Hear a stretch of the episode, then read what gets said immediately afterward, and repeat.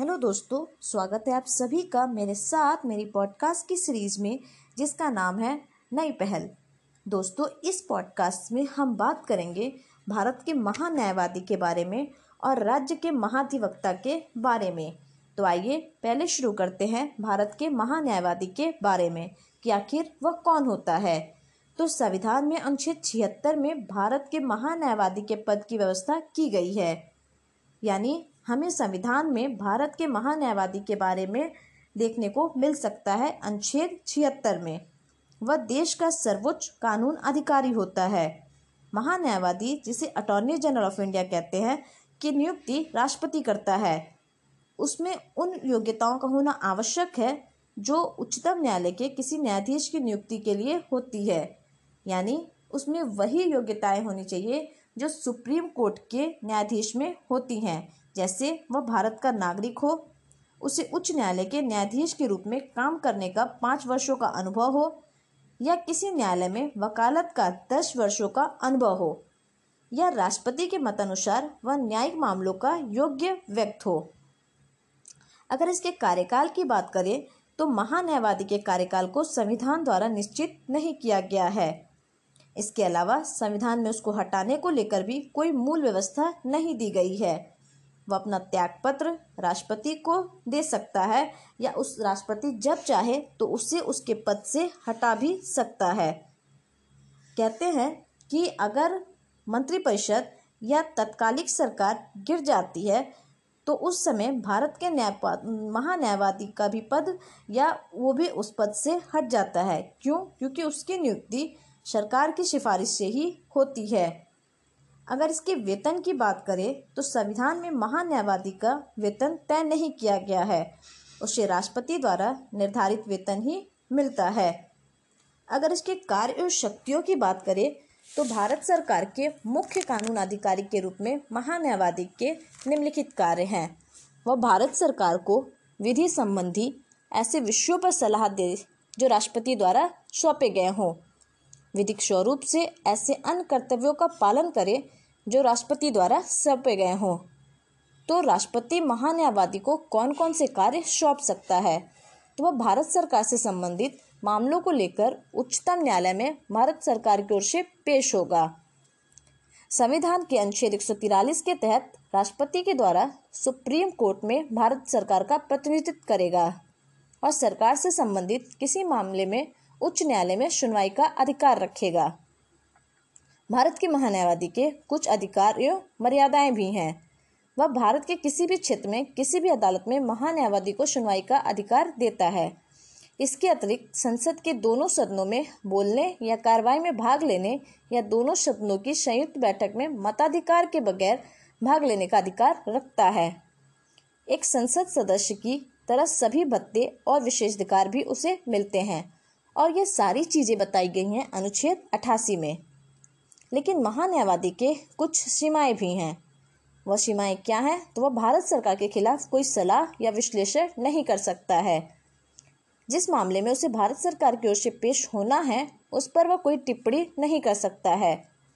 बिना भारत सरकार की अनुमति के वह किसी आपराधिक मामले में व्यक्त का बचाव भी नहीं कर सकता है। बिना भारत सरकार की अनुमति के वह किसी परिषद या कंपनी के निदेशक का पद भी ग्रहण नहीं कर सकता है। हालाँकि महान्यायवादी सरकार का पूर्णकालिक वकील नहीं है, वह एक सरकारी कर्मी की श्रेणी में नहीं आता, इसलिए उसे निजी विधिक कार्रवाई से भी रोका नहीं जा सकता है। अगर महान्यायवादी से संबंधित अनुच्छेदों की बात करें तो अनुच्छेद छिहत्तर में भारत के महान्यायवादी के पद की बात कही गई है। अनुच्छेद अठासी में बताया गया है कि महान्यायवादी के संसद के सदनों तथा इसकी समितियों से जुड़े रहने का अधिकार है। और अनुच्छेद 105 में कहा गया है कि महान्यायवादी की शक्तियाँ क्या हैं विशेषाधिकार क्या हैं। अगर भारत के महाधिवक्ता की बात करें तो महान्यायवादी के अतिरिक्त भारत सरकार के अन्य कानून अधिकारी होते हैं और वे होते हैं भारत सरकार के महाधिवक्ता और अपर महाधिवक्ता। और जो महाधिवक्ता होते हैं, भारत सरकार महाधिवक्ता होते हैं, वे महान्यायवादी को उसकी ज़िम्मेदारी पूरी करने में सहायता करते हैं। महान्यायवादी का पद संविधान निर्मित है, जो कि अनुच्छेद छिहत्तर में दिया गया है। लेकिन महाधिवक्ता और आपके अपर महाधिवक्ता की चर्चा संविधान में नहीं की गई है। महान्यायवादी कैबिनेट, केंद्रीय कैबिनेट का सदस्य नहीं होता। सरकारी स्तर पर विधिक मामलों को देखने के लिए केंद्रीय कैबिनेट में पृथक विधि मंत्री होता है। जवाहरलाल नेहरू ने प्रधानमंत्रित्व काल के दौरान केंद्र सरकार द्वारा एक प्रस्ताव रखा, जिसमें कहा गया कि महान्यायवादी के पद को विधि मंत्री में मिला दिया जाए, परंतु इसे स्वीकार नहीं किया गया था। प्रथम भारत का महान्यायवादी मोतीलाल सीतल वाड़ थे।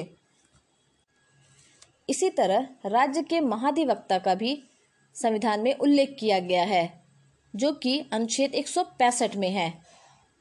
राज्य का महाधिवक्ता, राज्य का सर्वोच्च कानून अधिकारी अधिकारी होता है। वह भारत के महान्यायवादी का अनुपूरक होता है। अगर इसकी नियुक्ति की बात करें तो इसकी नियुक्ति राज्यपाल करते हैं। इसके अलावा, अगर इसके योग्यताओं की बात करें तो इसे भारत का नागरिक होना चाहिए। उसे दस वर्ष तक न्यायिक अधिकारी का या उच्च न्यायालय में दस वर्षों तक वकालत करने का अनुभव होना चाहिए।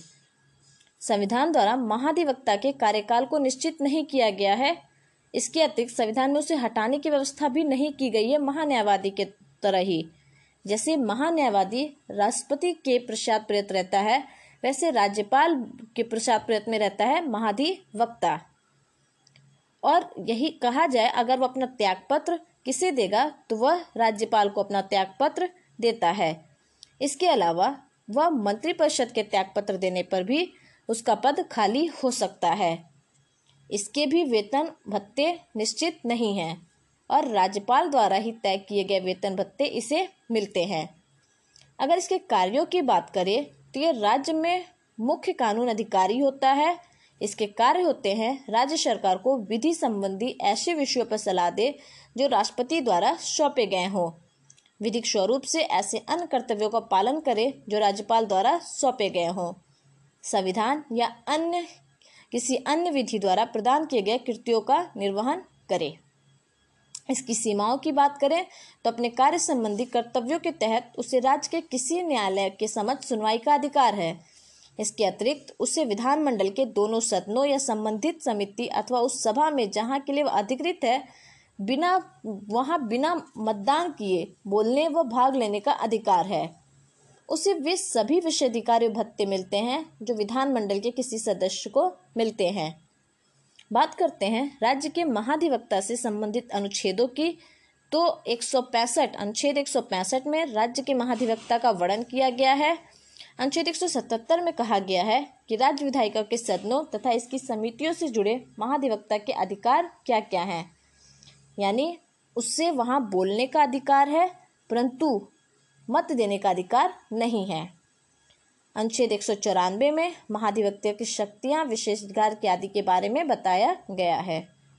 तो इस तरह से इस पॉडकास्ट में हमने भारत का महा महान्यायवादी और राज्य के महाधिवक्ता की चर्चा की।